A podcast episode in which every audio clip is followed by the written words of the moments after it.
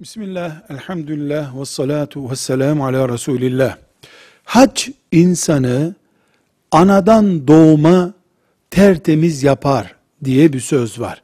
Ne demek anadan doğma? Yani bir çocuk dün annesinden doğdu, bugün 24 saat oldu.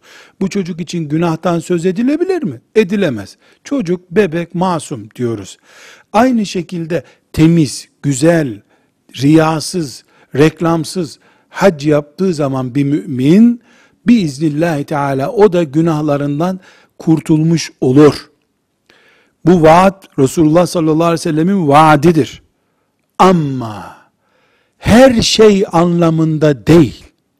Genel olarak günahlardan arınma anlamındadır bu. Bir, kul hakları asla düşmez hacıdan. Vurdu, kırdı, çaldı, çırptı. Ne kadar kul hakkı varsa gıybet, iftira onlar duruyor. Hac onları temizlemez. İki, ibadet borçlarını da düşürmez. Nedir ibadet borçları? Namaz kılmamış. Hac yapınca geçmiş namazlar sıfırlanmıyor. Geçmiş namazlardan kılmadığı için oluşmuş bulunan kebair günah düşüyor. Namaz bekliyor. Üç, kefaretler de gitmez. Nedir kefaretler? Trafik kazası yaptı, insan öldürdü, iki ay oruç tutması lazım, yemin etti, yeminini bozdu, üç gün oruç tutması lazım, kefaretler. Bu kefaretler de düşmez.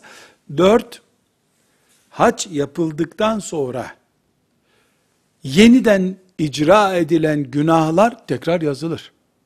Yani hacı oldu diye, geçmiş günahları silindi diye, gelecek günahları da silindi kuralı yoktur. Demek ki hac anadan doğma gibi tertemiz yapıyor insanı. Büyük günahlar, küçük günahlar açısından ama namaz borçlarını düşürmüyor, kul haklarını düşürmüyor. Kefaretleri yerine getirilmesi gerekiyor. Yeniden günah işleyince de kimse hacıdır diye günahlarından muaf tutulmuyor. Velhamdülillahi Rabbil Alemin.